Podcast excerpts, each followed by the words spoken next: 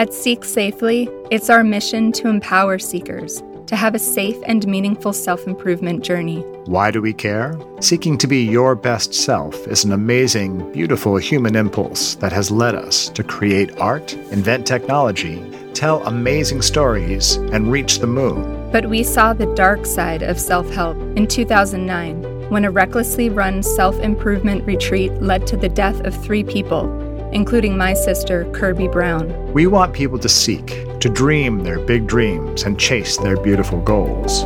But we want to make sure they're safe along the way. This podcast is about education and empowerment and getting real about the promises and problems of self help. We talk with people who understand and care about the self help industry and everyone it touches. I'm Jean Brown. I'm Dr. Glenn Patrick Doyle. And, this, is the Seek Safely podcast.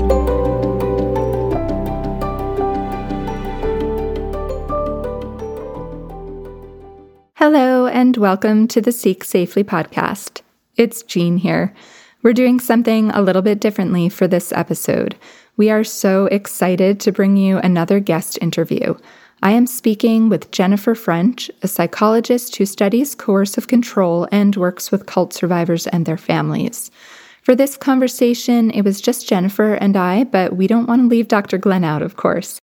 After the interview, Dr. Glenn will jump in to chat with me about the interview and share his perspective. Enjoy. Welcome to the Seek Safely podcast. And I'm joined today by Jennifer French. And Jennifer has had some unique experiences in her life that she is now sharing through her own podcast, the Project Hope podcast. And she has taken her experiences and really built her life and her work around them. So, welcome, Jennifer. Thanks so much, Jean. It's such a pleasure to be here. Yeah, I'm so excited to have you here. So, I wonder if you can just explain for us briefly a little bit about you and the work that you do. Yes. So I am a coercive control expert. I have a master's in that field. I work primarily with survivors of coercive control and have a specialty really predominantly in the area of cult and religious abuse. So, things that are kind of getting more into these spiritual ideas and concepts. And I also am a researcher. I'm a research associate at Salford University. And so I have conducted research on the topic, basically blending areas of passion of mine. So I'm a level two trained internal family systems practitioner. And so my research has combined those who self identify as having been coercively controlled and have also received internal family systems counseling and kind of what the impact and exploring that for those particular that particular group of survivors. And my research will definitely continue to be within the realm of coercive control. Yeah that's amazing because I know just from our experience with Seek, a lot of times we want to be referring to research and it doesn't exist. you know, or that the data is not there that we would like to be able to reference. So I'm so happy that more and more people, I think, are starting to actually do this kind of research and inquiry into this area. So that's amazing. Yes. Thanks for acknowledging that, Jean. And it's funny because I actually did have the thought to speak to you, you know, offline about research and kind of areas of research that you all might be interested in because the other area that I know I would fully like to support Seek in this work as well as we've previously discussed that I also really ha- very much have a passion around advocacy for some legislative changes around both coercive control, consent laws, and certainly the work that you all are doing, you know, with the initiation in New York is amazing. And, and I'm really looking forward to supporting that in whatever ways I can. That's amazing. Thank you. So, your personal story, you know, you have, like I said, you have an interesting personal story that kind of led you into this work. You do talk about it in the first two episodes of your podcast. So, I definitely recommend people check out the Project Hope podcast and your story, I found it, you know, so moving for so many reasons. And I think it's, you know, just hearing more and more of these stories from people is just so important. So, again, I highly recommend everybody listen to that. But if you could briefly talk about what your experience with the group that you were involved with is, that would be great. Yeah, I'll do a really high level, Jean. Thank you. Yeah. So I was in a Christian mystical cult. That was, I had been out for 10 years. I was in for 11 years. So I got in in my early 20s. When I entered in, I always like to say, again, just to kind of debunk this idea that, you know, weak or stupid people get into right. yes. that and certainly that people may enter of course with vulnerabilities but i always like to say it's like at any phase of anyone's life we're all in a vulnerable state right? Call it covid call it a death in the family you know call there's such a wide range of reasons in any given moment that we could be vulnerable exactly and I, I think it's important for people to understand like the word vulnerability isn't equal to weakness, right? It's like you're saying, we're all vulnerable in different ways at different times. So, yeah, for sure. Yes. Yeah. Thanks for pointing that out, Jean. It's so true. And, you know, we always say nobody joins a cult. Right. We join a movement. We join a positive healing. We join a community that's amazing.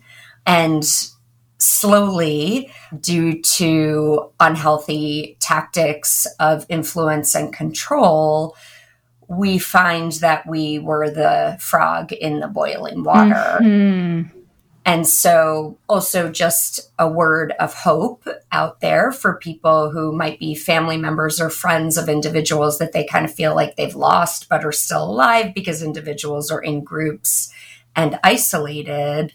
That really almost everybody leaves their groups as well. So, that is what the research indicates.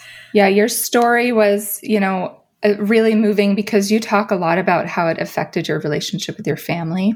And it you know it was it was hard to listen to in many ways because it's just heartbreaking to think of losing that time with with family. But like you said I, I love that the title of your podcast is project hope because it really is a hopeful story and that you know you are able were able eventually to mend those relationships and you know to still have those positive relationships in the end. So yeah. Yes. And I am so, so grateful. And, you know, there are a variety, of course, of stories and impacts. And mine is one, and it happens to be positive. And, you know, some others have very different, long lasting impacts that are truly tragic. And as you well know, I mean, to the extent where you know, we end up with people who are severely injured or, you know, possible deaths. Right, exactly. And that is that's real in this world. So yes, Jean, you really hit kind of the nail on the head that the largest and most devastating impact for me and also the most psychologically kind of breaking tearing was really around this message that I was indoctrinated with kind of right from the beginning because of the close relationship that I had with my family. And it really was a very positive relationship in so many ways. And we were very close. And so I think the teachers of my group saw that right away and knew that they kind of had to get in there if I was going to be loyal to them and to the group.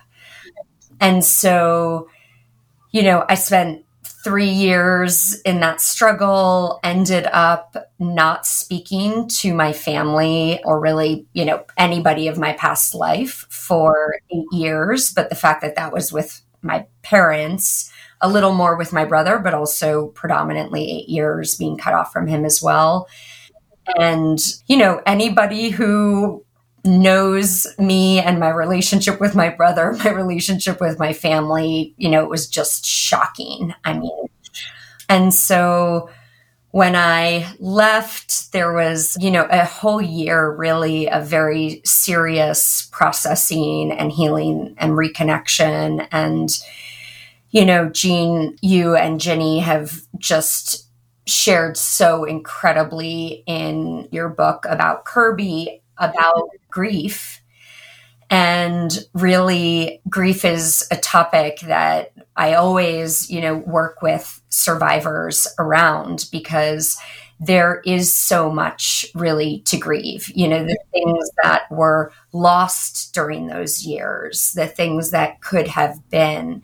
You know, I know like a lot of women who are even still following that leader who I knew when I was there, you know, have missed their childbearing years and I'm sure they have rationalized that in their own minds and feel probably fine about it in that group.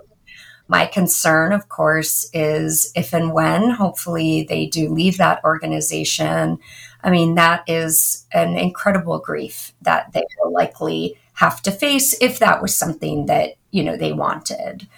So just things like that that are really, you know, deep impacts that you know this this process of kind of sorting through what happened and really reclaiming also oneself after this experience because it is so disorienting you know kind of how why.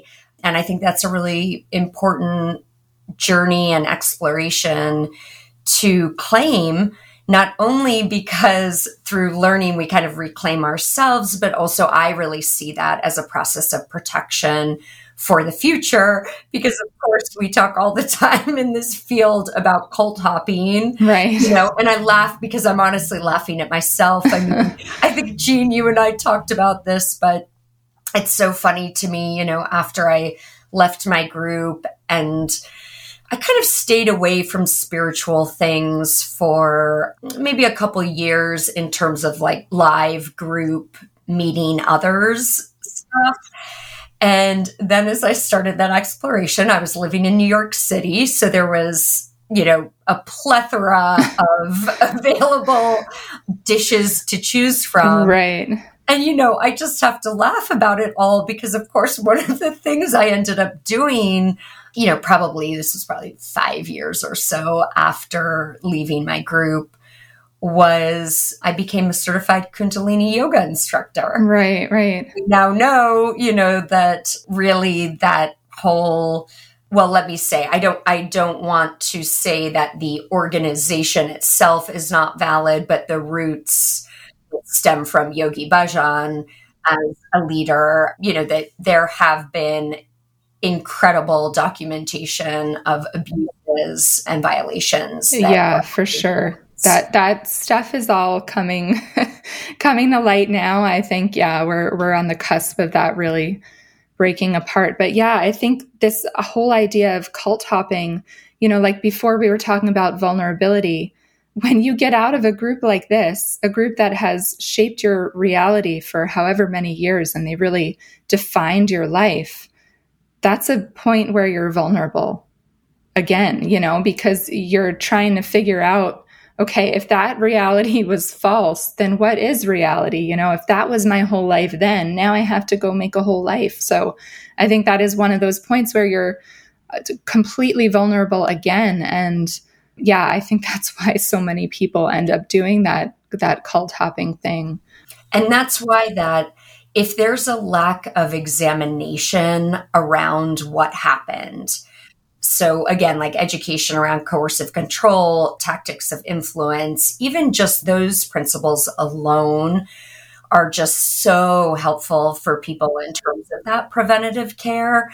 And I think really you're right that if you don't have those, then what happens is we tend to just have really we enter these things, you know, as you have acknowledged, Jean, you know, where these groups or leaders tend to take these good elements of us.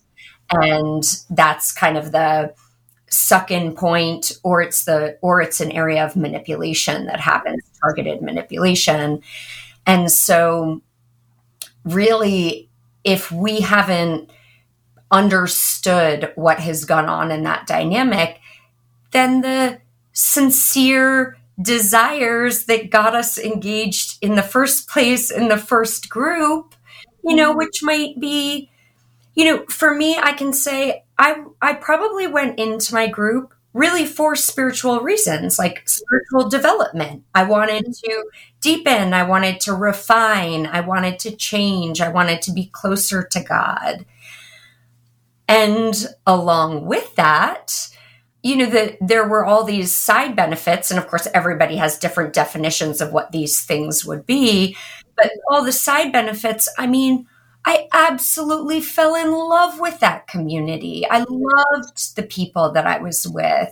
I loved what we were doing. You know, I loved so much of it. I mean, there were so many elements. I loved the contemplative element. I loved that my life was slowing down and, and that I got real quiet moments. And then, of course, there was massive high productivity alongside that. But you know you there's certain things that you focus on that make it all good. And so really if you don't examine kind of what's actually happening then those same elements kind of draw us into other environments. And hopefully we do have a little bit of a red flag around certain things like for example, you know, in New York City, I was going, I tried out a Buddhist center for a little while. I loved it. I thought, oh, this is at least the place that I can come on Sundays to just feel like I'm kind of having my Sunday church experience again and being quiet time that's really a communion between me and God. And my third time there, Jean, I was like, wait a second.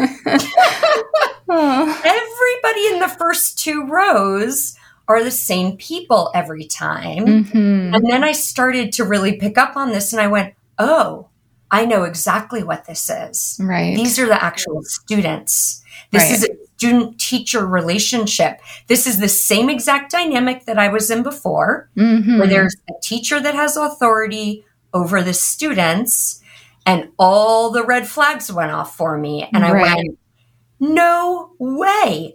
Any environment like that where people are just submissive or in deferment mm-hmm. to another individual that they believe has a higher knowing. Right. That, no. I yeah. don't know you can swear here, Jean.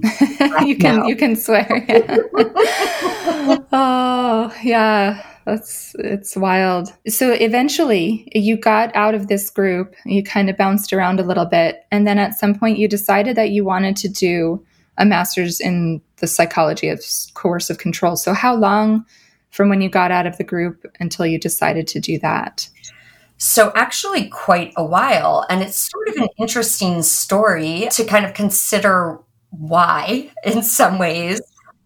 I think, you know, what was happening from the beginning when I left Jean was that there were a number of parents that had kind of gathered together as a support system that all had adult children in this group that I was in.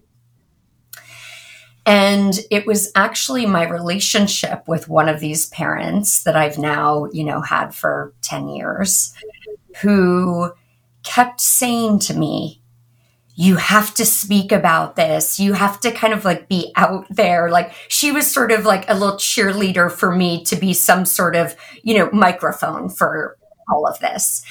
And honestly, I resisted it for quite a long time.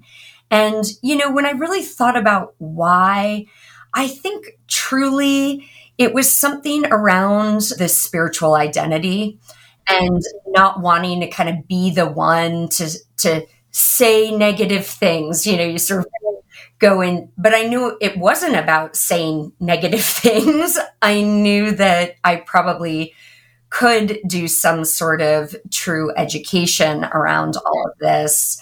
And so for years, this, I call her, she's kind of like become a bit of a surrogate mother for me and friend. And for years, she was trying to get me to go to these conferences at the International Cultic Studies Association. And so it was actually at my first conference that I received. Oh, I guess it was because I attended that conference. I started to receive emails from them. And I got an email about a webinar where these two individuals, Linda and Rod Dubrow Marshall, who both have their doctorates, I should say doctor before that, they were presenting about this master's program. And it was, you know, one of these, I've had this kind of happen a few times in life where you sort of hear something and your entire body just goes, Yes, I need to do that. And that was that experience for me. And really, from there, everything, you know, just kind of took off and unfolded in terms of, you know, working with survivors. And I also, I do work with survivors in a specialized approach that I am certified in, which is actually the a body of work by Gillie Jenkinson. And this is based on almost three decades, really, of survivor research around individuals who have experienced this type of cultic religious abuse. And I just, I so respect her work. I felt like it was the most thorough education kind of package of education, psychoeducation that I had ever seen. Also, the order in which she put it together is just hugely supportive for people's own process and discovery to unfold. It's also very empowering. And so, you know, for me, it just, it really resonated. And, you know, along with this idea that it was research backed. And yet, you know, Jean, I'm sure we'll kind of dive into some of these issues because I am a huge part of my practice is working with survivors of this type of abuse. You know, it's authoritarian abuse. And so that has been very interesting for me in terms of ethical considerations and kind of boundaries because in this field, I do not want the hierarchy with my clients. And so there are particular things that I kind of do around that. And I think that might tie in a little more to your question around, you know, my appreciation for Seek Safely and the promise. Yeah, so let's get into that. That is something I was interested in. So you signed the Seek Safely promise kind of when you, you know, how did you first discover us? Yeah, so I first discovered you probably right after I watched Enlighten Us. Mm-hmm. And I'm sure I watched it pretty quickly after it came out. So I had I, I, had been tracking you guys. You know, I'd been tracking the story. Right. So I'm not sure exactly when I came across Seek Safely, but it was definitely a number of years ago, not kind of just recently. And just so appreciated that you all were, you know, took this heavy kind of load to carry and sort through and try to figure out how, in a concise way, you can present to people so that individuals can really understand what we're looking at or what we're looking And um, again, I just, I have such a passion around really clarifying these things because I find, and again, in terms of just research talk, you know, in my research in particular that I conducted, I continually found in every single story with every individual that participated in the research, there was some terminology used to describe their inner experience around feeling kind of tangled. You know, it's like people leave these experiences and, and it's confusing. It's like, it's difficult to sort through. And again, you know, a huge part of that is really these tactics of coercion and coercive control, which, you know, I, I love the imagery and the description of coercive control kind of being this invisible spider web. You know, that you just all of a sudden you're in this web and you can't really see it. and you can't figure out how to get out. And this tangle, it's like, where's even the end of the string to pull to begin to unravel? I mean, it's just, it can be very layered and complicated. And now I'm off track. I have no idea what. No, that's that's okay. No, that's a great that's a great image for sure. Yeah. So after you discovered Seek and then you decided to to sign the promise, which is uh, I'll just quickly relate. We have this Seek Safely promise. I think we put it out in 20 oh god, I can't even remember. I think it was like 2012 maybe.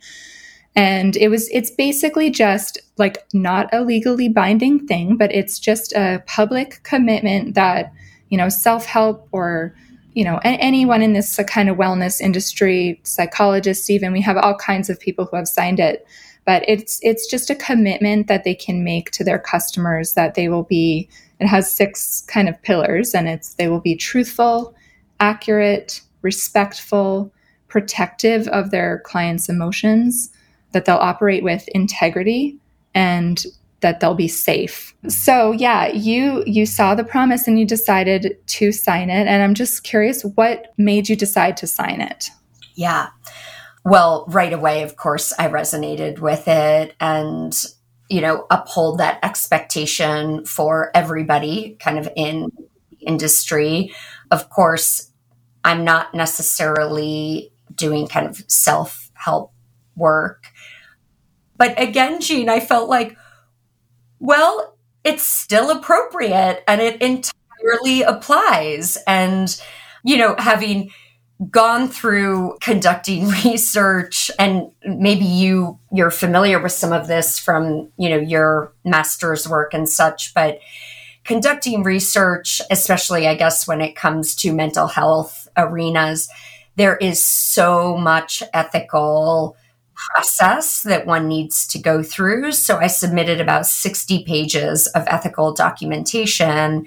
So you've got just layers and layers of ensuring, you know, that people are safe and that materials and everything you're capturing is locked and sealed in privacy. Right, right. And so for me, anything that, especially working with survivors that have experienced violation. It's something that I'm really very aware of in terms of ethics. So, you know, you'll see even on my website, I just state who, even who I, who my supervisors are. You know, just so things are transparent, people can check check all those layers out. But I also, you know, I think to dive in a little bit to just some of the content around the Seek Safely promise, you know, one of the things I can say, Jean, that I will refer back to the promise at different times. And one of those areas, for example, that Seek Safely helped me with is I've been kind of gearing up to offer this healing program for survivors of cult and religious abuse in a group format. And we haven't really done that in this way before. As I was thinking about that, I, I went back and looked at Seek Safely to just go, just as a touch in, you know, let me remind and refresh myself. And, you know, one of the things that the Seek Safely promise brought up for me was oh, around the group program, I am going to do a full refund for individuals if they're not happy, right? Just how can I really make everything as transparent as possible and also supportive with survivors at the heart of, you know, they are at the heart of everything I do in terms of what I'm considering. And so you know, also some of the things that I was thinking about in terms of the Seek Safely promise, in terms of kind of limitations around interventions. That's also something I really like to talk about and acknowledge whether I'm working with, you know, clients that are coming to me just, you know, for counseling services that might even relate to trauma in some way, if I do make a suggestion around trying out some sort of implementation of something in life, like a grounding exercise when there's social anxiety happening. I always try to use language where it gives the individual room for that not to be the right solution for them. And for them to be, because my hope for everyone that I work with and even in my friendships is we all give each other the respect to hear and to hear different opinions to be different ways and that that really is a foundation of respect. And so in terms of even with my clients, it's been very interesting because Jean, in particular, working with survivors who have experienced, you know, authoritarian structures, have experienced power over by other individuals. That was actually something also when I was looking at the Seek Safely promise around boundaries, where I realized what I do with clients is different than normal therapy. And so I will talk about right from the beginning that I welcome my clients to challenge any information that I'm giving them, even if it's research based, right? Because I've come in saying that this is research based. But even that, we know that science changes, research changes, we discover new things. So that's a great foundation. But my goal is always to support and direct the individual to truly get to know themselves.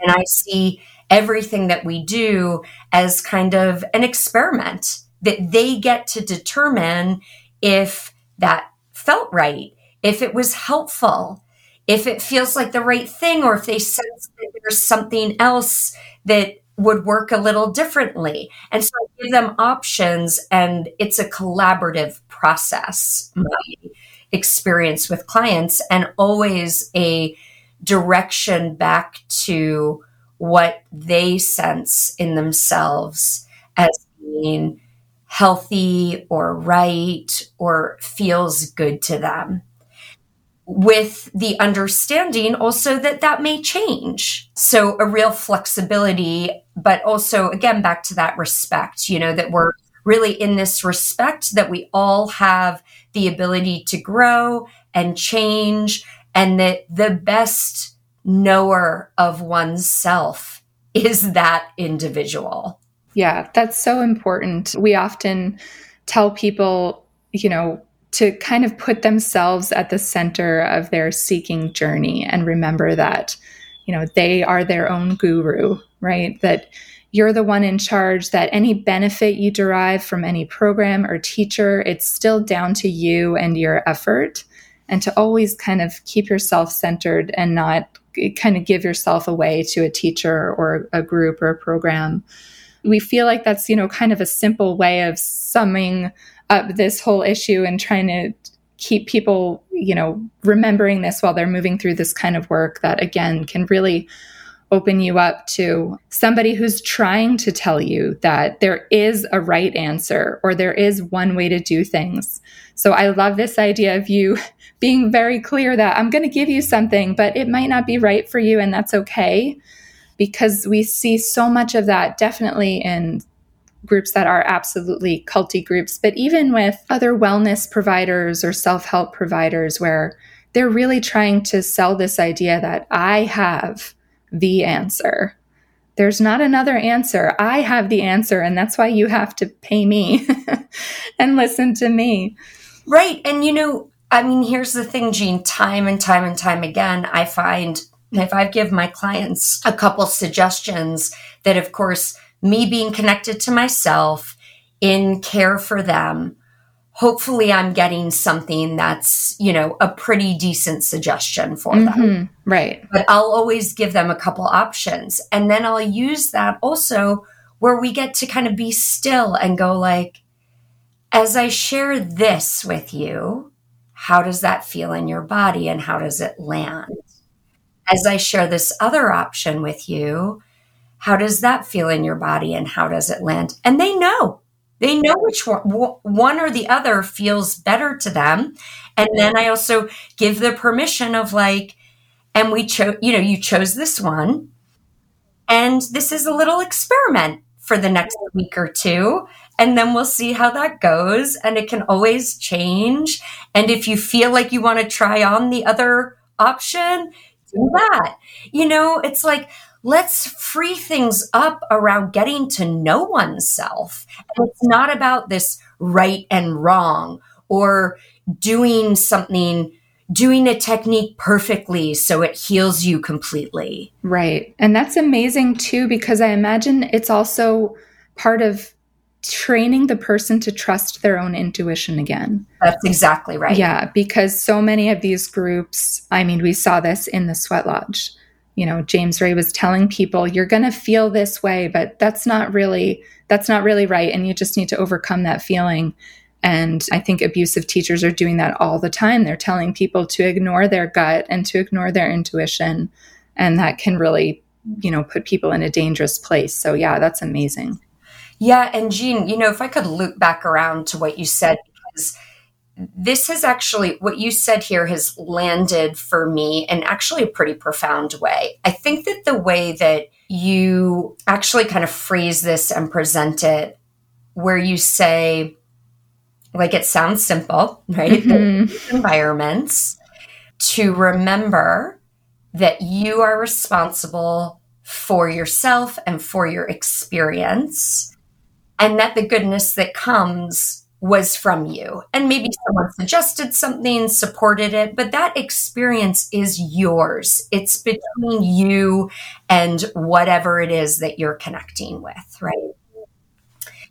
And I love the way you put it. I think I think the terminology that feels a little new to me that we don't hear a lot is when you say that you are responsible for yourself. And I think that's actually the terminology because even when we're educating around cult stuff, I mean, Jean, when I was in my group, the two leaders presented an entire list to us of what makes a cult a cult. And they went through each point and debunked it so that we not only had that argument in our head, but now we were given those bullet points so that anytime we got questioned, we could also share that with others. And that's not just about protecting the group and spreading the, the good news that we're not a cult and getting that out there, that's also an internal reinforcement in every single member that they're saying over and over again how we're not a cult. Right. Oh, it's unbelievable. So many of the groups do that. Yes. Like I know that in, in NXIVM they say that as well. Right. Like it's crazy. So here's the thing. This is where that is so insidiously kind of malevolent. Mm-hmm. Is that people can say lots of things that sound good. All the language, you know, it can sound really loving. You know, everything those teachers said, I took it in and I adopted that. And that helped me to rebut also my personal fears that of like this being weird or something a little off. So this is where I think when we're trying to educate, it gets a little messy at times, right? Because somebody who's in a, a, group right now would listen to us talking and go, I'm totally, I'm in, I'm being empowered. I'm this, I'm, you know, I'm doing what I want to do. So, what is it that can be given to somebody to almost like drop into something that's more of a personal experience or sense that that we can connect to that makes it actually real. And I think what you say around kind of we are responsible for ourselves, that shifts everything for me when I hear that. You know, that if somebody, because everybody's focusing on the group or the teachings or the leader. you know, that, that what that is and the arguments around that. But if you really bring it back to the individual and go, you should always feel that you are responsible for everything that's happening and that you're kind of doing in this system. And then you get to, I, I think that's the avenue to one's own voice.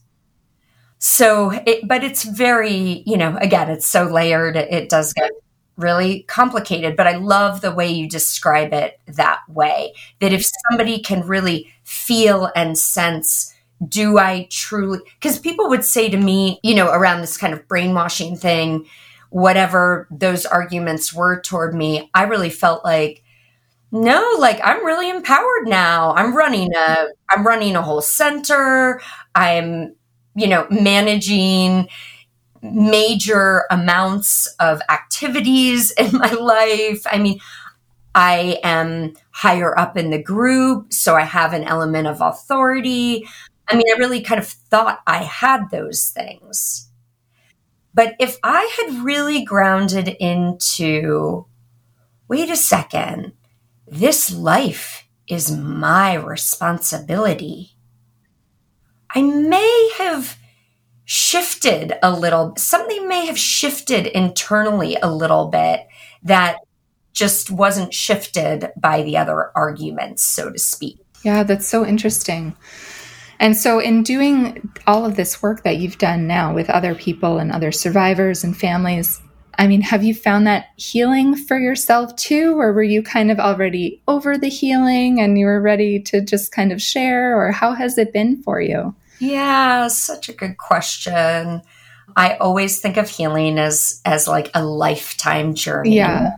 Yeah. But more specifically, I think to your question around these elements, I have found personally, and then also survivor research does show this, that a huge part of the healing also comes from the psychoeducation alone, right? So, understanding some things around identity we work with, we work with understanding how to evaluate the beliefs or behaviors that were outside of us that we took in that just don't quite sit right and how we can challenge those things to kind of evaluate is that something I want to integrate into my authentic identity today or not? And then those, that identity is something that we're constantly revisiting as we journey through this kind of psychoeducation, right? Where we're really learning about these tactics of manipulation and influence and all of that for me, and we talk about how the psychoeducation is kind of one component. The other thing that, you know, certain survivors have is trauma.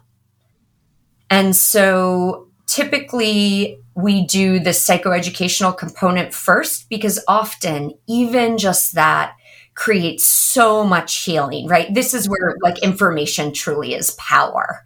You know, it's like you see these dynamics and the way they work and you just, the whole castle starts to crumble. You know, you realize all that you were not responsible for that you've been taking on, all the shame that you got duped, you know, all these things start to kind of just crumble.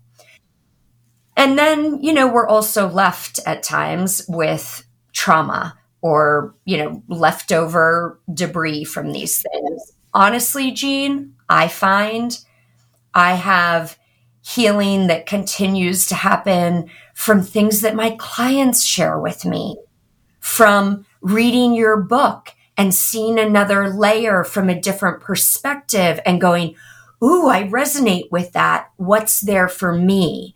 You know, it's like it, it really does feel like kind of an endless process. You know, I've even seen things in working with survivors where somebody, for example, who is a multi generational survivor. So her base was kind of in a fundamentalist Christian experience that was abusive. In that environment, she had generations of family members in that. Now, while she left at 18 in her rebellious years and kind of broke free, did what she wanted to do, uh, never went back, but continued, you know, as life phases also you know as we transition through life phases we transition through different experiences. And so you know she went through major experimentation time and breaking free and so on and so forth and then starting a family. Well long story short my real point is captured in this. She's now in her 50s and as we were speaking she said to me you know you're not going to believe this but literally in this decade of my life, it's the first time that I have seen a connection that the unhealthy relationships that I have been in one on one with men is a direct result of the grooming that I had in that group and that belief system. And that there were certain concepts that I still held on to that have resulted in these negative relationships with men. And I, I said to her, Thank you so much, you know, because it's like she is one of the ones now, again, as we start to learn more and more, and really all, all this stuff has only been studied really in the past three decades, you know? So it, it's a new ish field, new ish information. And I said to her, thank you so much for sharing that and sharing that, you know, publicly, because I think it's also really important for this younger generation to realize that these, these connections that are tied in to that history or that experience unfold decades later. Mm-hmm. And that's okay.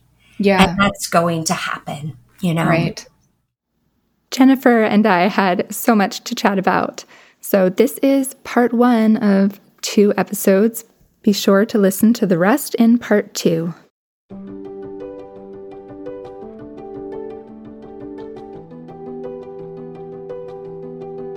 You can learn more about Seek Safely's mission and values or get involved yourself at seeksafely.org. You can follow and connect with Seek Safely on Instagram, Twitter, and Facebook. You can follow me, Dr. Glenn Patrick Doyle, for psychology, trauma, and advocacy content on Instagram, Twitter, and Facebook. Until next time, seek safely.